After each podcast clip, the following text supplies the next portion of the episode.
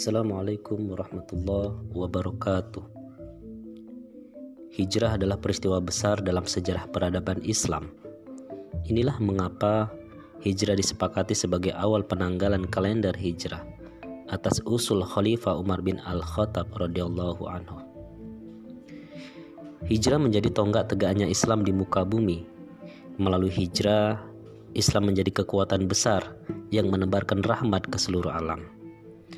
Berbeda dengan sebelumnya, selama 13 tahun di Mekah, dakwah Islam menemui kesukaran, bahkan jalan buntu.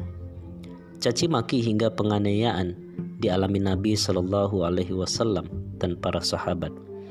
Hal ini yang sempat membuat Nabi Shallallahu Alaihi Wasallam berduka hingga turun ayat yang menghibur beliau, yang artinya sungguh telah didustakan pula para rasul sebelum kamu Lalu mereka sabar atas pendustaan dan penganiayaan yang dilakukan terhadap mereka sampai datang pertolongan Allah kepada mereka. Tak ada seorang pun yang dapat mengubah kalimat-kalimat janji-janji Allah. Sungguh telah datang kepadamu sebagian dari berita para rasul itu. Quran Surah Al-An'am ayat 34 Hijrah adalah pengorbanan Selain harus menempuh perjalanan yang berat dengan jarak lebih dari 400 km, kaum muslim menghadapi dua ujian dalam berhijrah. Yang pertama, ujian keimanan.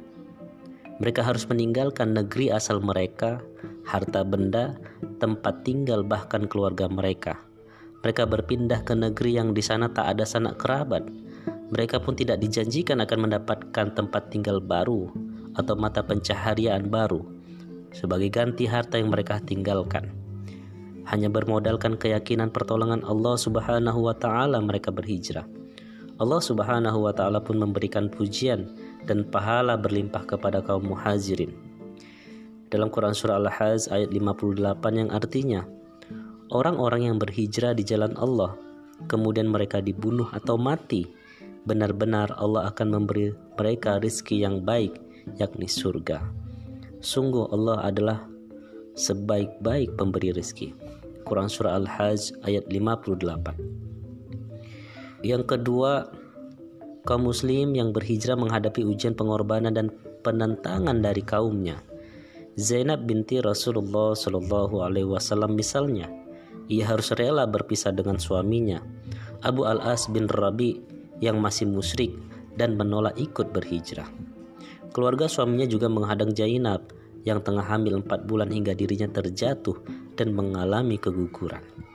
Setelah pulih dari lukanya, ke kembali berangkat berhijrah meninggalkan suaminya.